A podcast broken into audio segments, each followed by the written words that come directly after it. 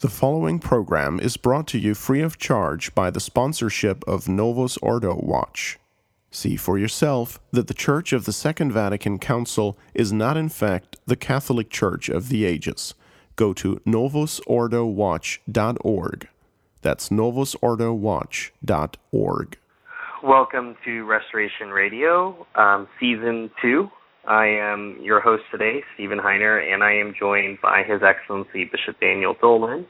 Welcome, Your Excellency. Oh, thank you very much, Stephen. It's a pleasure to be with you again. Um, pleasure, pleasure is mutual, Your Excellency. Our topic today is the Chair of St. Peter, and uh, we're recording this um, before your trip down to Mexico this weekend, Your Excellency. And I, I don't know if some of our listeners note that part of the reason that you were consecrated was to go on these mission trips um, down Mhm. to, to Mexico. Can you tell us a little bit about this trip in particular, and then just briefly about your apostolate down there in general? Oh, sure. Um, well, I studied uh, in I studied high school Spanish at the uh, minor seminary in Detroit, and always a little bit kept up my Spanish. And as a young Pius X priest, served a, a chapel in um, Miami area and had some occasion to work with the Cubans there. So that as as time went on, I was usually able to hear confessions and do some business in Spanish. And uh, uh, at some point, as I got to know Bishop Pivarunas, he invited me to go with him to visit Mexico after the death of Bishop Carmona, and um, then it became maybe a logical thing that I could assist uh, the the priests there with uh, with the sacraments and the pastoral visits and so forth. So that was indeed one of His Excellency's ideas in uh, asking me to be consecrated a bishop in 1993. And so I've been visiting Mexico uh, at least once, if not twice a year, for uh, 20 years now. Actually, longer than 20 years. And um, this visit takes me right across the border from San Diego into Tijuana, which actually was the first Mexican town I had ever visited when I was in California in '68, I think, as a um, uh, as a young minor seminarian looking for a traditional seminary to go to, and I visited St. Michael's, the Norbertine Fathers in um, uh, Orange, California, and then we went across the border to Tijuana, and boy, it was an eye opener. You know, those really rough rough border towns. But I remember at the same time being impressed by it and by the devotion to Our Lady and the uh, and the beautiful churches. So now um, there is um, there's a chapel in um, Tijuana, and the priest there, Father Villegas, uh, invited me to come. They don't have a bishop at this time. They invited me to, invited me to come then and visit them, spend the weekend with them, and um, give the sacrament of confirmation on on Sunday. And it's a good occasion because it's the great feast of Epiphany. Hmm, that's excellent. Well, we are talking about another feast later this month. Uh, we, Mhm. Of course, we've got the Epiphany. We've got the Epiphany coming up right before uh, this taping. Right. Um, but the St. Peter, Excellency, what a what a uniquely uh, Catholic. Uh, are, are uniquely Catholic when we think about them. But um, when I think about this, I think about the- the back of St. Peter's, and, and you've got to get through all the other beautiful things in St. Peter's. You got to go all the way to the back, or the front, you could say. Uh, and in the back, Yeah. you have this Ber- Bernini designed um, piece of art that that in a way summarizes the importance of this this chair. Um, I I'm going to post a picture of this on Twitter, Your Excellency. Why don't, I, I'd love to hear your comments on on that on, on the artwork and, and maybe the significance of that artwork tying to the feast, and then we'll probably start talking a little bit about the feast itself. Okay, uh, I, I certainly remember from my first visit to, to St. Peter many years ago how, how impressive that was, particularly when the uh, sun comes through that glorious stained glass window of the Holy Ghost, and you can take in the whole of the, the breathtaking ensemble. It's, as you say, it's it's prototypically Catholic uh, in capital letters, and at the same time, the high point of Baroque art. Uh, inside that magnificent bronze chair of St. Peter are the remaining relics, about 15 boards of St. Peter's original chair that he had used, and which was used for about 15 centuries by his successors. They were, first of all, they were kept in a papal throne obviously the thrones came and went, but the relics were were transferred until finally they went to into Bernini's reliquary. So it's really a it's a reliquary actually, and those 15 boards are bound together with um, decorative um, ivory, worked ivory bands. So on the one hand, it's uh, it's a magnificent um, it's a magnificent uh, piece of Baroque art. Some have regretted that the Pope's after Bernini were no longer able actually to sit in that chair. It would be quite a quite a feat to get yourself up there, I'm sure, and to, and to manage to sit in there. But the the the the, the spiritual symbolism remains and is certainly quite glorious. That reminds me of a story with which I would like to start, with your permission, Stephen. It's a story about um, uh, about one of the um, one of the first uh, European priests there were some in France and some in Germany uh, to be expelled in the maybe about 1980 or even before by Archbishop Lefebvre for holding that the chair is vacant, the the position called sedevacantism. he he was a German priest and Father Gunther Richter. Uh, rest in peace. He's he's he's since uh, died.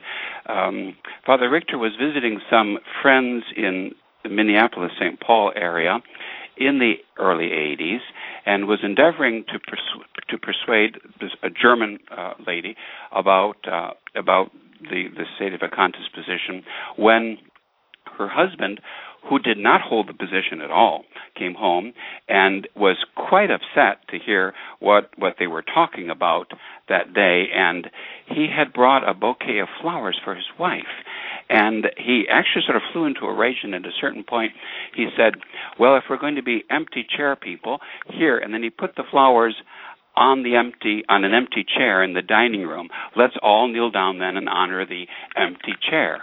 But um, unwittingly, this this man actually touched, in some sense, a very very important theme in Catholic art, Catholic life, and in Catholic worship, which means Catholic symbolism too, the idea that the chair of St. Peter, empty or occupied is another question, has always been honored by the church, and that's what's at the heart of these feast days. We say these feast days because there is a feast day of Saint in the traditional missal, the feast day of Saint Peter's chair at at Rome on the 18th of January, and his chair at Antioch on the 15th and the 22nd of February.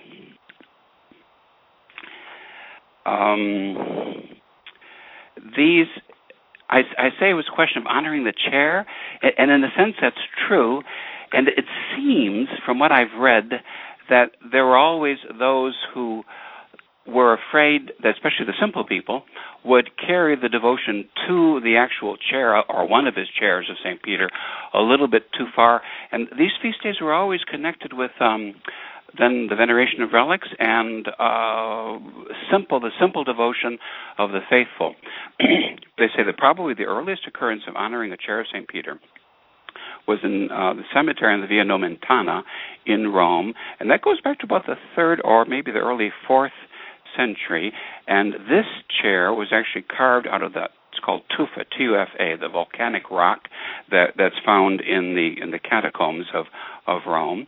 And the faithful and pilgrims from all over would come and they would honor that chair they, because it was a chair that St. Peter had used, was traditionally believed, for, for offering some of his masses and for some of his uh, sermons. It was his uh, his throne as, as as the bishop of Rome and uh, they're burned in front of this chair in the catacomb uh, lamps with um, perfumed oil. And what the pilgrims would do would be to dip a little piece of cloth or of cotton, like a cotton puff, into the oil and take it back home with them after they made their devotions, and they would keep it as a precious relic.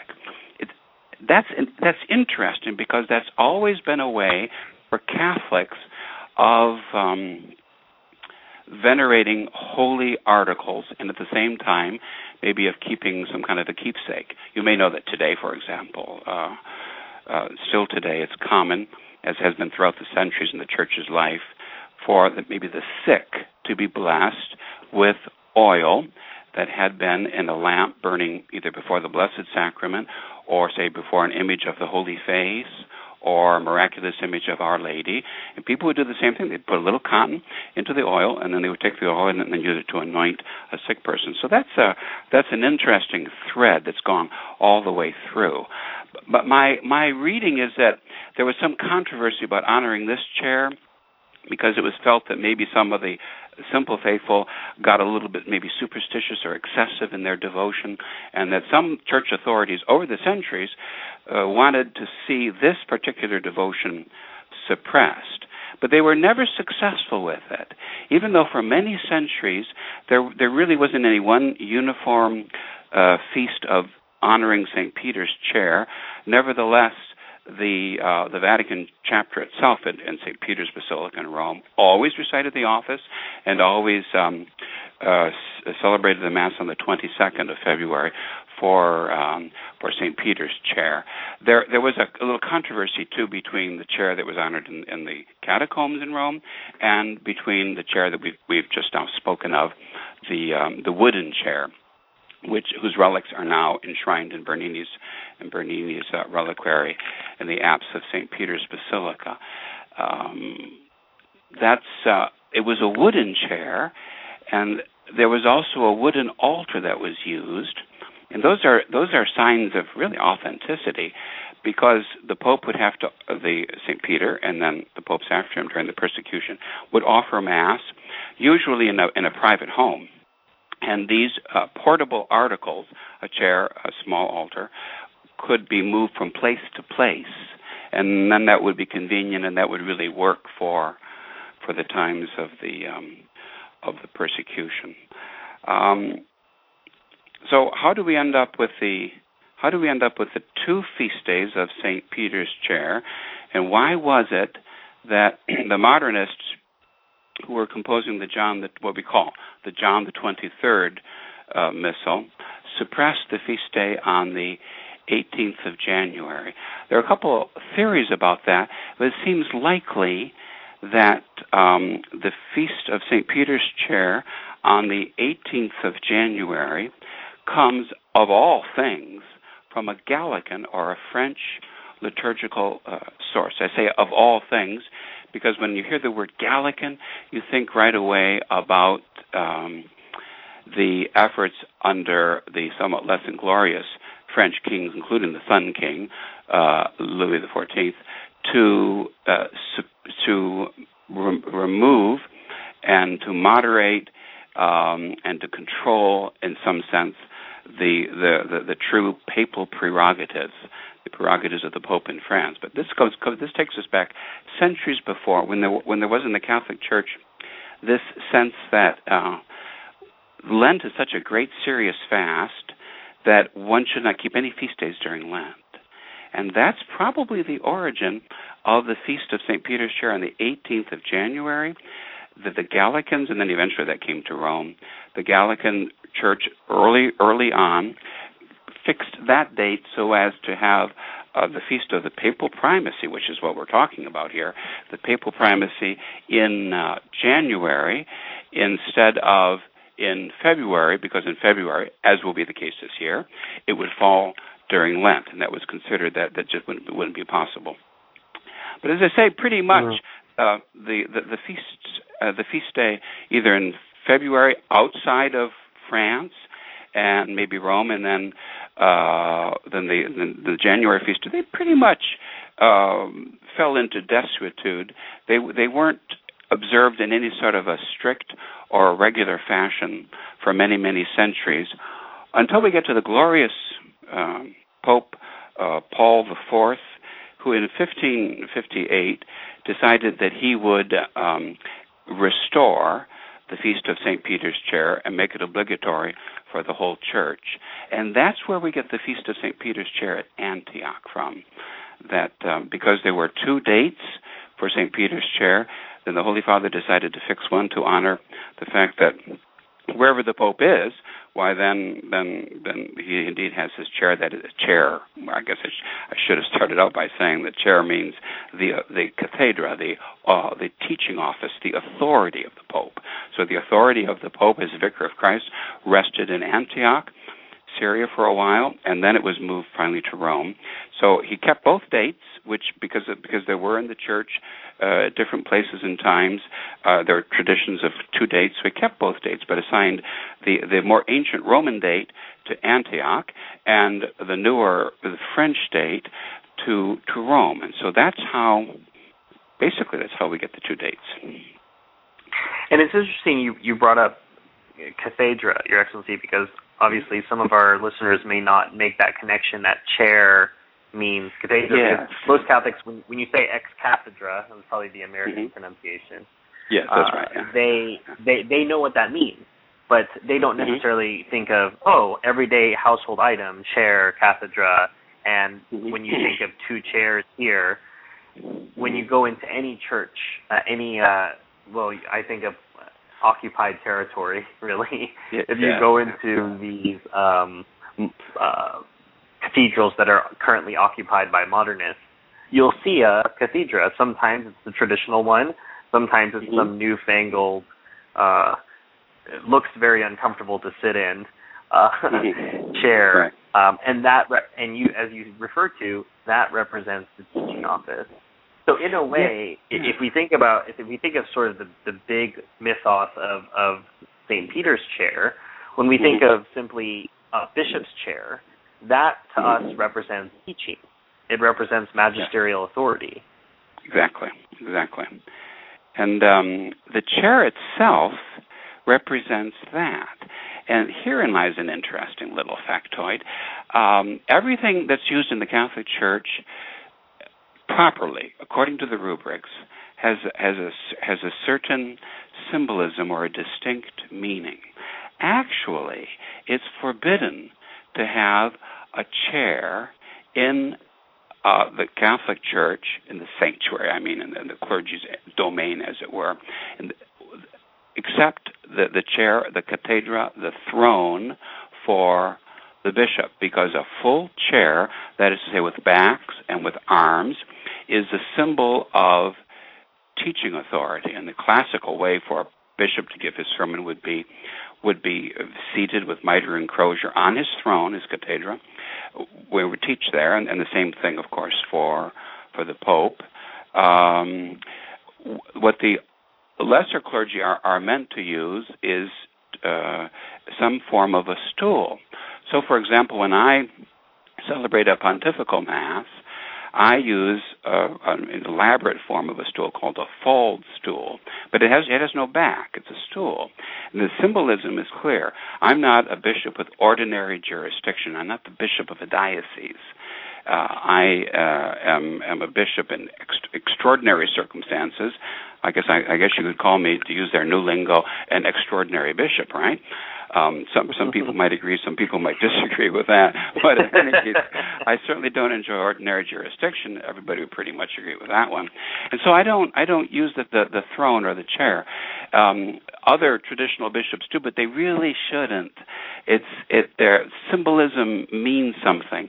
In the old days, sometimes um, the purveyors of church goods would sell the, you know, the reverend pastor uh, a sedilia it's called a sedilia, the, the the, the seats, the little seats, literally, that look like a chair. And sometimes that's actually what you see. And I always cringe whenever I see a chair in a Catholic sanctuary, because unless it's a choir stall, uh, then uh, you're, you're thinking of a chair, and then that's you've got the wrong symbolism there. So the Catholic Church, we have symbolism, and all and all the symbolism really matters. A good example of that is. Um, the priest hearing confessions, he hears confessions seated. Why does he hear confessions seated? Where is he sitting? Well, he's sitting in some form of a chair. And then he can, because he enjoys for that moment, he enjoys jurisdiction and he is going to open or close the gates of heaven. He's going to judge. He performs an act of jurisdiction to judge whether or not the penitent, as far as he knows, is well disposed and worthy to receive the sacramental absolution. So he's seated in a chair. So all even though the little little things matter. Uh, to reduce the whole, you might say, theology of the chair to the ex cathedra, as our American brethren would say, is a real shame. Uh, but that's that's what they do. And when they do that, it's sort of it's a, it's it's the Gallican work, that is to say, the work of reducing the um, authority of the church, the authority of the successors of Peter. That's uh, that, that that that's another story, but that's a, a very very bad thing. But back to the chair, S- things are supposed to symbolize in the Catholic Church. Something that is used has a symbol, has a specific and an exact symbol, and we Catholics should know about it, and then we should try to respect it. So when we say the feast of Saint Peter's chair, what we're really saying is the pre the, the feast of the the um, the primacy of uh, Saint Peter and we're honoring him as the Bishop of Rome, and that's because uh, uh, St. Peter and his successors are the bishops of Rome, then therefore they are the vicars of Jesus Christ upon earth. So this that, that's that's really a very strong meaning of the feast. Um, there's another very little known um, feast, or rather observance, not actually a feast, but it's an observance, which marks the day traditionally on which St. Peter first set foot in Rome. And uh, that's uh, the explanation for what we call the greater litanies or the litanies of St. Mark on St. Mark's Day on the 25th of April each year. Uh, this is a beautiful Catholic observance that's unfortunately pretty much died out, uh, but it's meant to be observed with the chanting of a, a litany of the saints in procession. And they say that the origin of that on that day, only later on, was the day given over to St. Mark. But the 25th of March was the day on which St. Peter first entered into the city of Rome. So actually, we Catholics have in our unchanged missal three distinct days or observances to honor this awesome truth of St. Peter, uh, possessed of the authority of, of, the Prince of the Apostles, founded in the Gospel text itself, St. Matthew, tu es Petrus, as you can read in the great cupola over the altar of St. Peter's, thou art Peter, and upon this rock I will build my church. That's a little bit of, of the history of all of that. And Your Excellency, I want to backtrack for a minute um, to your talking about the importance of the things having meaning within the Catholic sanctuary. Because sometimes you know as Catholics we will do the wrong thing you know and, and, and any anyone can see from from any uh, let's say pontifical mass that sometimes the master of ceremonies has to move someone here into this position and there into that position. There's a reason why they're being moved there. There's a reason there's a gospel side there's an epistle side. And we do these things yes. because we want to do them right not just because we right. want to muddle through so you were right. referring to the fact that some of some traditional bishops um, don't observe the faldstool; they'll celebrate pontifical mass of the throne. Um, I thought it'd be worth visiting uh, this particular phenomenon within the Pius X Society. That these this, this is an artifact of Archbishop Lefebvre, and some people don't necessarily know about this. That obviously you have a particular a connection, devotion to the bishop who consecrated you, and you follow his customs sometimes, but the problem is that things, privileges that were granted to the archbishop, uh, right. obviously did not pass down pass down to his bishop. So the archbishop actually had an episcopal seat and retained. I, I, correct me if I'm wrong, Your Excellency. He retained the ability to celebrate mass at some sort of throne because he had an episcopal see at some point. No, uh, what happened? Uh, actually, what happened, Stephen, is that he was uh, given an, a privilege as a result of an honorary uh, position called the assistant to the pontifical throne. Father Cekada reminisces visiting uh, Archbishop Lefebvre in the uh, 80s for some sort of an anniversary. Maybe it was just the anniversary of the founding of the Pius X Society, but he went over to Switzerland really kind of the last minute, and the Archbishop was in sort of a mellow mood. It was just a small group of priests that were there for the celebration. And uh, at some point after dinner, uh, went back to his room and got out a box with all of his, all of his memorabilia in there, and he showed Father Cekada and the others this papal bull that um, made him to be an assistant to the pontifical throne. So one of the personal privileges he had was uh, to pontificate at the throne wherever he was, which usually is a privilege given only to cardinals. So it's not really hmm. given to Pius X Society bishops. I want to make that clear. But their idea right. is yeah, that's right. But their their idea is that they're sort of all sort of baby Archbishop Lefebvre's, and so if Monseigneur did it, then that would be all right for them to do too. But that's not true at all. It's, it's a privilege that was personal to the Archbishop, and it, and it died with him.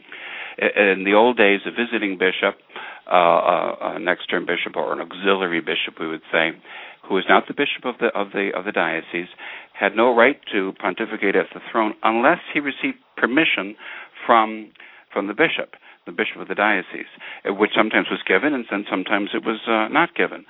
So there, there's a there's a symbolism there. And more actually more and more traditional bishops nowadays are using the throne, and maybe they've got some you know some some some some way worked out to justify that but i don't think it's proper to do that and and the the the symbolism is is is a beautiful one that that we bishops today who are left this terrible crisis of the church who don't have ordinary jurisdiction, we content ourselves with uh, with using the false dome.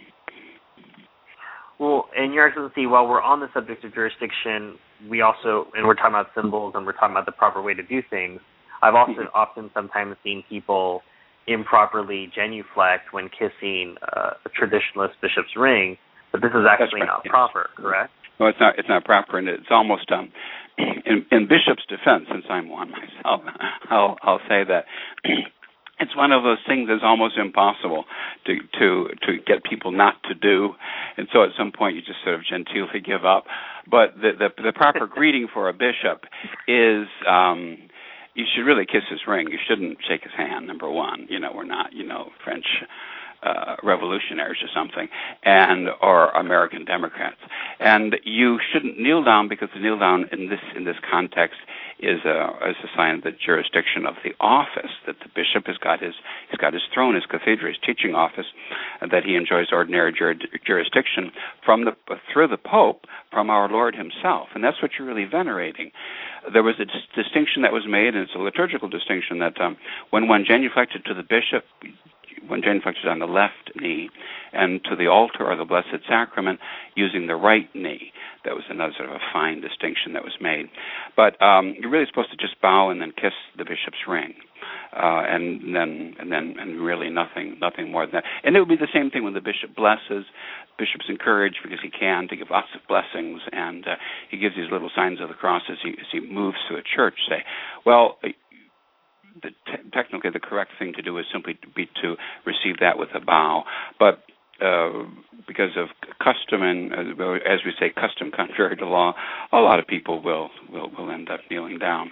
The the problem always is the older people who kneel down and they can't get up again, and then it's your job as a bishop to kind of haul them up, which can be quite a procedure at times. if, that that must fall under the fishers of men category. You're actually that's very good, Stephen. You're, I'm sure you're, you're, you're right. you're you're reaching down to pull up the net. Um, well, this is why I wanted to get. I wanted to give you that context and opportunity to correct people because I'm I'm sure it, it, it you, you, get tired of no you can't do that no you can't do that and and then afterwards right, just yeah, throw your hands up and sure. say okay whatever you want to do. that's right, but that's all right. and that too is um somehow that spirit is not exactly okay, whatever you want to do, but somehow a little bit of that spirit really does have to inform and and uh, inspire which you know, I guess for want of a better term, I would say a working bishop. A true Catholic bishop who has nothing to do with the new false religion of Rome.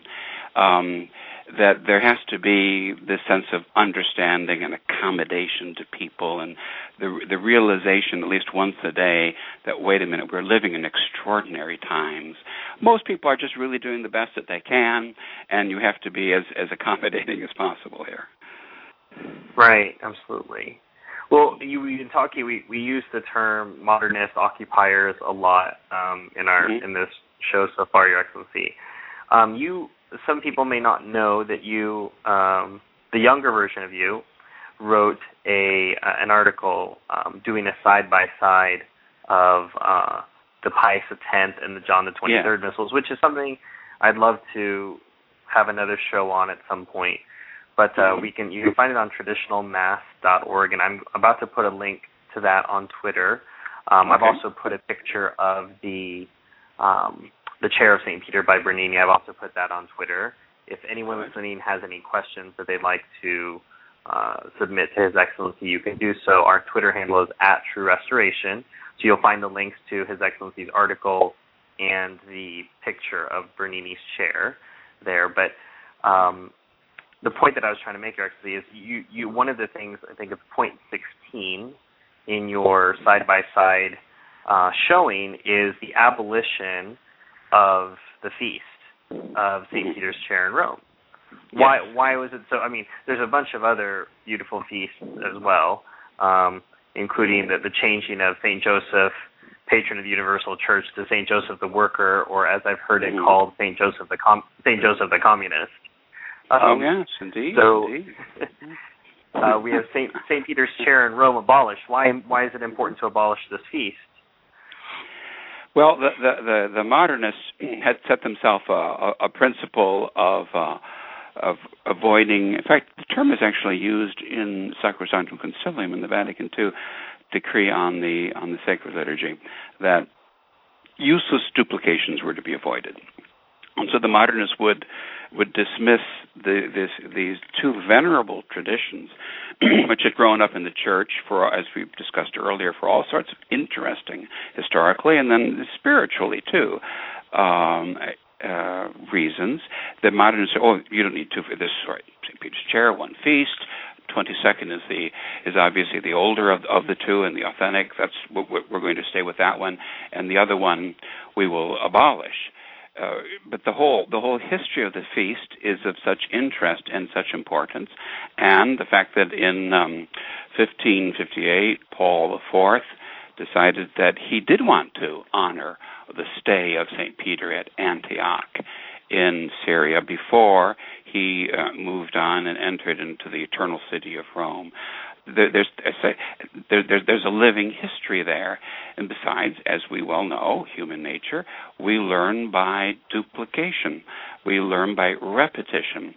So it's, it's a little bit the same thing, and you'll find that in that same article that I did years ago um, about the abolition of the octaves. Why is it important that we should observe octaves? These feast days are not of a rank to admit of octaves. But uh, St. Peter and Paul feast, June 29th, has an octave. So does Epiphany. Epiphany is really one of the greatest feast days of the year. Uh, but these feast days have all lost their octaves. Octaves give us the opportunity for eight days in a row to meditate on, to go back to the same theme, to hear about it again, to think about it, to honor it, so that we can really live what the liturgy has to offer us uh, during these days. And of course, there's a symbolism there too. The, the number eight is the number of, of eternity. There are seven days in the week, seven days of creation. And the eighth is the day of the resurrection. It's the day of eternity. So when we keep a feast for eight days, we say that symbolizes our desire to keep the feast one day in heaven when there will be no there will be no uh, passage of time anymore when it is when it is indeed the um, the ever present now. So you have a rich history that we've been developing a little bit today, Stephen, of these two parallel feasts. Um, and all sorts of interesting truths, as well as um, uh, as well as um, realities just about human nature itself, you might say. And then with one swipe of the pen, the, the feast of uh, St. Peter's chair is abolished. But it's a curious and a very um, and a very uh, ironic fact, however. While the feast of um, St. Peter's chair in Rome, January 18th, was abolished, or maybe you might say transferred to the February 22nd observance, and then Antioch was ab- abolished. Nevertheless, it is still observed in a sense by modernist Rome, as the Pius X people would say, and uh, observed really uh, throughout the world. The 18th of January is the opening day of what's called the chair, used to be called the Chair of Unity Octave when it was an indulgence devotion in the Catholic Church. And now, today, it is um, the week of prayer for Christian unity. So you will see uh, Ratzinger or some other character like him with all of his uh, cardinals and bishops and, and monsignors and and uh, and as many non-Catholics as they can possibly get in one place, and they all go to usually I think St. Peter, St. Paul without the walls in Rome, and they'll have a big observance on the 18th of January to start this. Well, it was it started as a week of prayer for the return of the dissidents and the non-Catholics to to Rome, and that was, as I say, an indulgence devotion. It's an interesting history itself, uh, but they're still observing that that date. In other words, in some sense, and the reason they're doing it is because it has touched the sacred wire of ecumenism, and anything that has any ecumenical potential at all is to be uh, unchanged, left in place, honored, and deeply respected. Father Cekada, in his book Work uh, Work of Human Hands about the New Mass, makes that point more than once that certain features uh, of the traditional uh, liturgy were retained simply because of an ecumenical uh, note. And then the modernists, of course, always are ecumenists before everything else. Mm and I'm thinking about you know the relation of of tradition to modernity as you're talking, actually, and, and it's sort of it, it, there's sort of a geographic commentary on the present that when we think about Antioch, this this once great episcopal see, that now it's obscured within you know modern day Turkey. It's it's all yes. but gone, and uh, and we can think about you know not only the providential purpose of Rome, that our mm-hmm. Lord knew that that Rome would be there and that it would be a place to preserve not just this feast, but but all all sorts of other things within the church.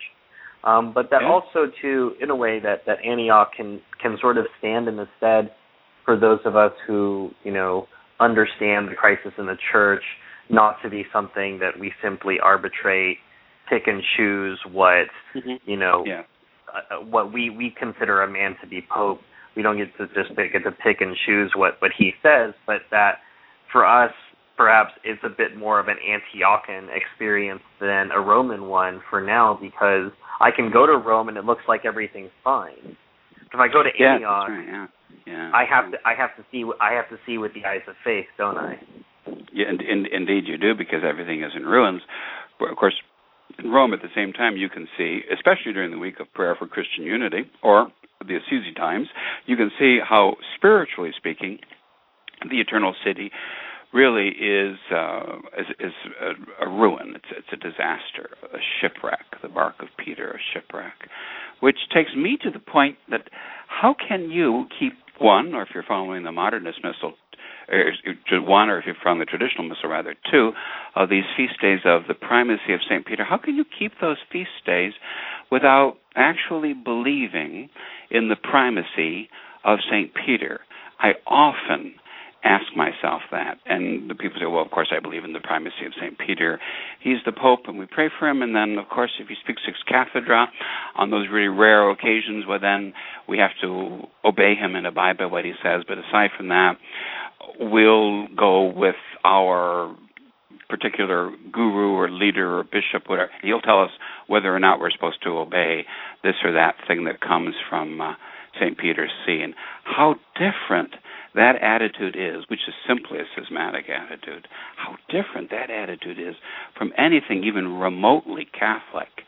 Uh, the great Bossuet, for example, the wonderful French bishop and orator, who did have a little bit of Gallicanism in him, truth to tell, uh, gave uh, beautiful sermons for the feast of St. Peter's Chair on the 18th of uh, January, in which he so very highly extolled uh, the, the primacy of St. Peter. But that's that that that is a truth that's almost gone. It's almost abolished and done away with. How sad that how sad that is. I think that today you can say, Stephen, that we breathe um, an air of schism. Father Faber talks about uh, the danger, 19th century England, of breathing the air of heresy. That's understood, heresy and apostasy. But in our own midst, where we think that we're safe, with our own periodicals or websites or friends, some certain people at the masses or the sermons they attend. Uh, there's an air of there, there's an air of schism that is not just lingering in the air, but it's breathed in, it's inhaled deeply.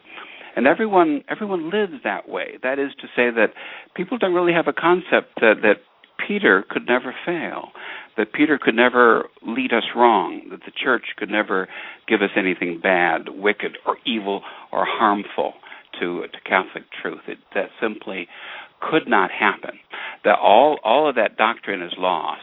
So when you're talk when they talk about the Romans and negotiating with the Romans and and uh, the Pope this and the Pope that, you know, criticizing and accusing him, how can they how can they keep these these feast these glorious feast days of uh, of Saint Peter? And while many many uh, so-called traditional Catholics do indeed um, say the traditional mass, and uh, they they put in the name of uh, in this case Benedict XVI or Ratzinger into the canon of the mass. Nevertheless, they don't do it with the idea that uh, that they actually are going to be submitted to him, because they may have very well have opened up their their churches, or uh, as one of the church fathers has set up their altar in opposition to uh, another altar, the altar of the the the ordinary of the place, the bishop of the diocese.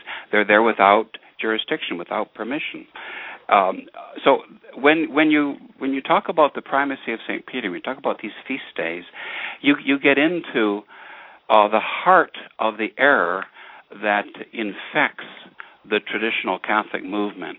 And the tragedy, I think, is this: I think that you have to say, in with a sincere desire to save the Catholic faith, these leaders and their followers have m- mutated, changed, mutilated the Catholic faith in order to change it. That is to say that the whole idea of the supremacy of the of the Petrine office and jurisdiction is just gone now. That's not there anymore. Or the fact that the Pope could never teach error to the whole church. As a private doctor, maybe he could make a mistake on a theological point, but he could never teach the whole church error. And everybody says that all of these popes all the way through for for decades and decades now have taught error and therefore they have to be resisted so I, I, I would call upon anybody and everybody who's going to keep the feast on uh, the 18th of, of, this month or the 22nd of next month to, to consider these. Do a little reading. Consider these things.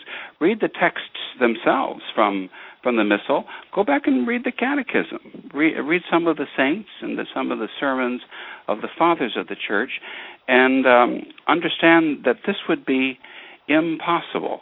Um, I could read you a little something from Cardinal uh, Schuster. I was doing some research uh, with him this morning in preparation for for our radio show.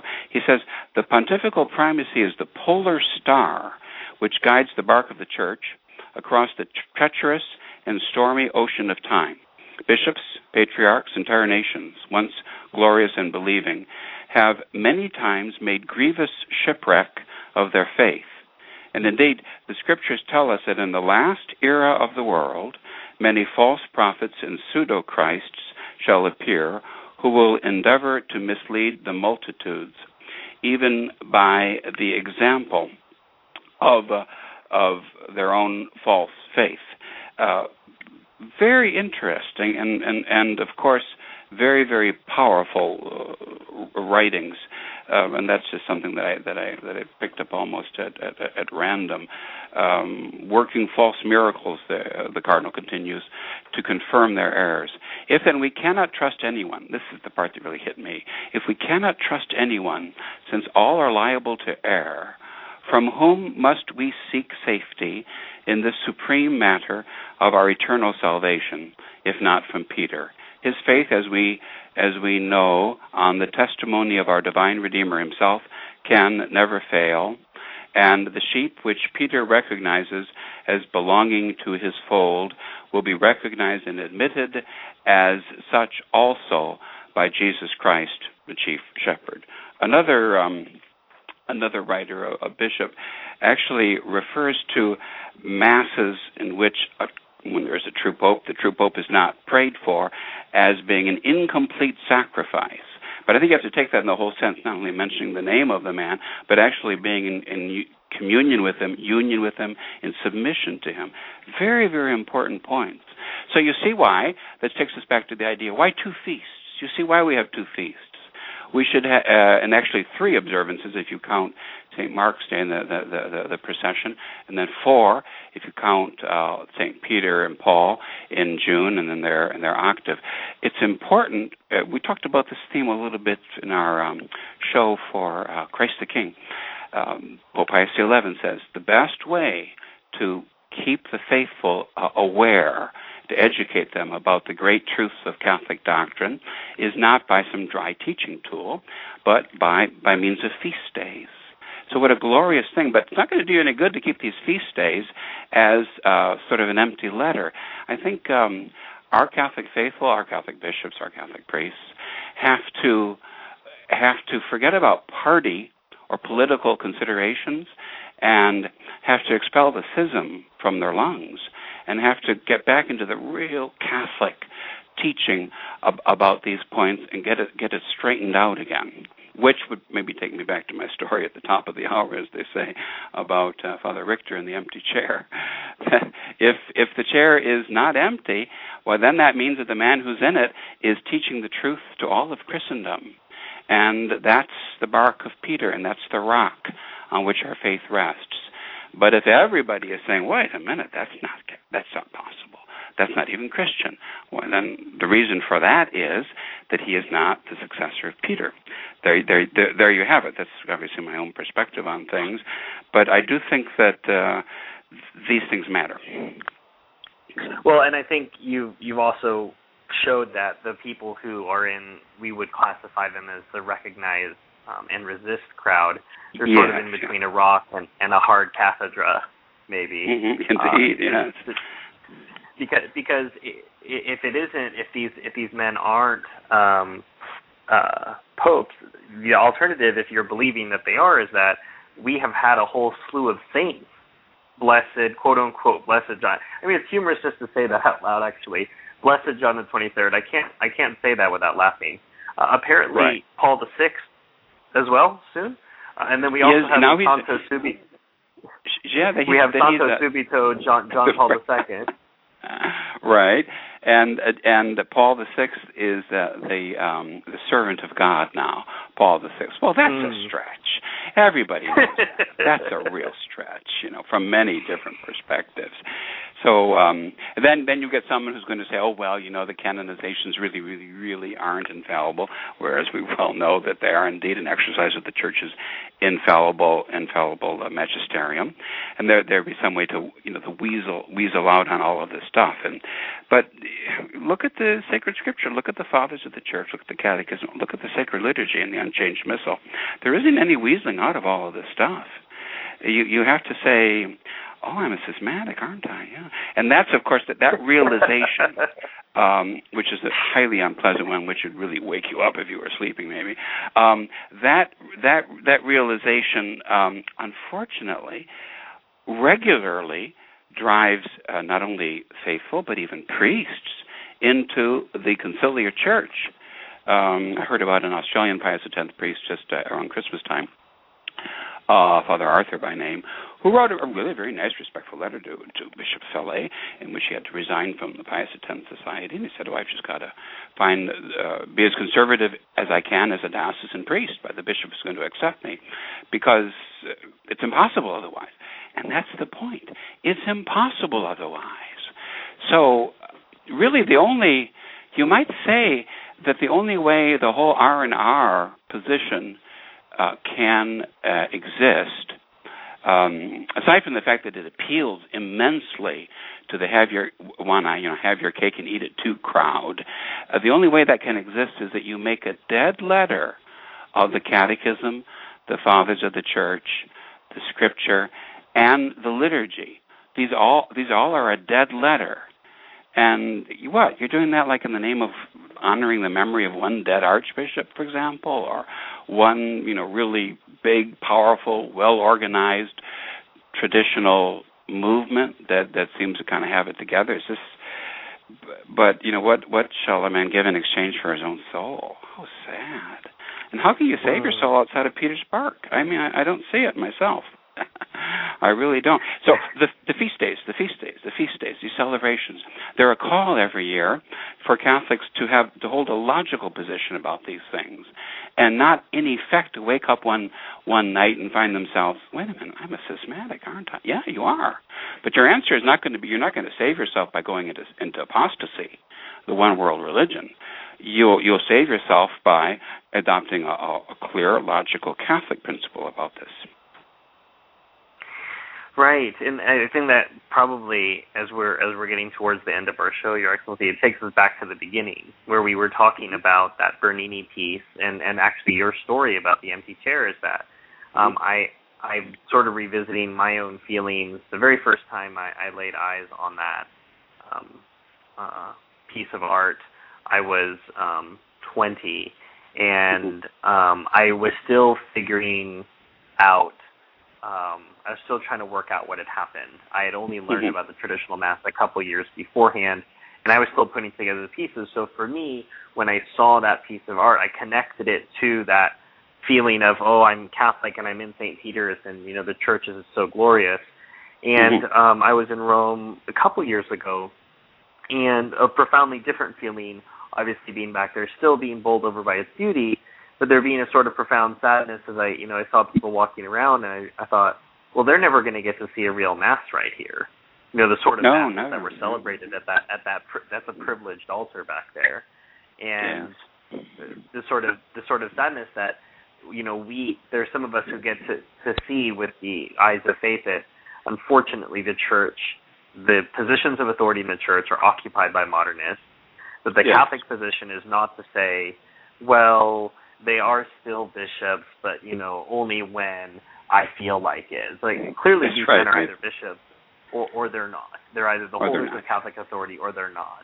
There's no right. uh when I feel like it on Tuesdays. That's right. No, it's um, impossible. Especially that Tuesday happens to be the feast of the Chair of Saint Peter. So um, exactly.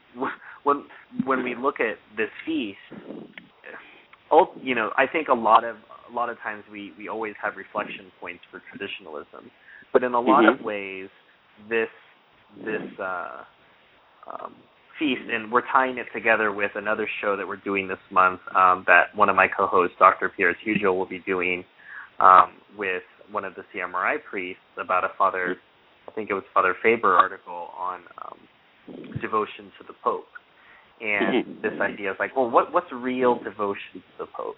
You know, what does mm-hmm. that mean? Is that just is that just something? So we uh, we we we sing a song at the end of benediction. Does does that mean that we're devoted to the Pope, or that we actually follow what we say, what he says, as opposed to what we what we say is okay for him to say?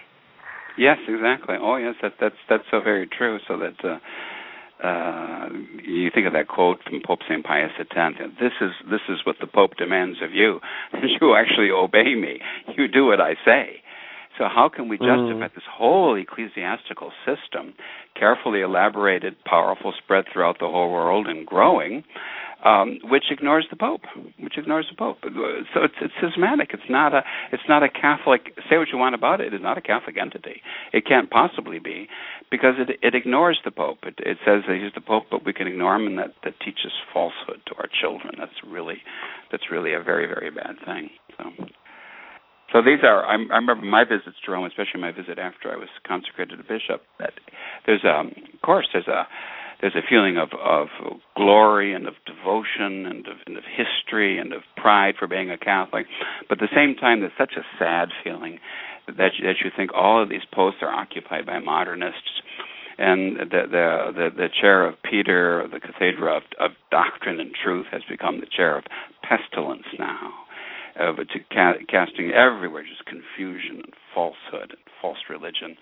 So much so that because we breathe it in every day, we we, we compromise with it and we and we uh, we uh, we make our we make our little discounts, we allow our discounts, and then we somehow manage to. We think that we manage to survive. But these feast days and and the these feast days sort of almost rise up out of the missal, and you can almost see Saint St. Peter pointing his finger at you and saying, wait a minute, what kind of false doctrine have you gotten yourself into, you Mr. Traditionalist? Tu es Petrus, et superam Petram, edificabo ecclesiam meam. That's the Catholic faith. That's the Catholic truth. Don't bargain that away. You have no right to do that. Besides, you're not going to save the Catholic Church. God will save the Catholic Church in His own way. We don't need your formulae, your means to uh, to be able to sort of compromise away Catholicism somehow to make make make for something that will work. No, no, no, no. Let's just. Uh, we don't have the backs on our chairs. We don't have the authority. Let's just um, um, let's just keep what is what is passed down to us, the pure Catholic doctrine. Let's practice it in all charity as much as we can, and then let's let's let's let's go on with that. But truly, these feast days call upon a lot of the R and R people to do a little a little another R, which would be research, and then another R after that would be repentance. So I'm calling on the R and R people to become true R and Rs, researchers and repenters, for kind of like a New Year's resolution. Uh, absolutely, absolutely. And as we close the show, I think we can also, you, you and I both talked about that sort of sadness, but also I, I think there's a message of hope there because for us, the institution of the papacy is what matters, not any particular personality. We've had bad popes before. We've had, you know, uh, right. we've had popes that have that have brought brought ignominy to that office before. Mm-hmm. Um, our times are our times are, are no different from other times in the church, and so we have to we have to put that in context and say, well, the institution, the chair endures despite the current so-called usurpers. Um, yes, or certain, I should say, current usurpers, the so-called claimants. Right. So we don't Um, we don't change our Catholic doctrine in order somehow to be able to fit everything into our our our global view of things. No, no. We simply we've received our Catholic doctrine. We want to teach that to the next generation, and we want to live it today in in this generation. So that means that means that we do recognize the chair of pestilence when we stumble onto it. But one thing, uh, one other thing, I, very very strong phrase, Your Excellency. it is a strong phrase. It's a it's a scriptural phrase, and the, and the phrase used by the fathers. And God knows it's true. I mean, how how strongly is that true? And and who?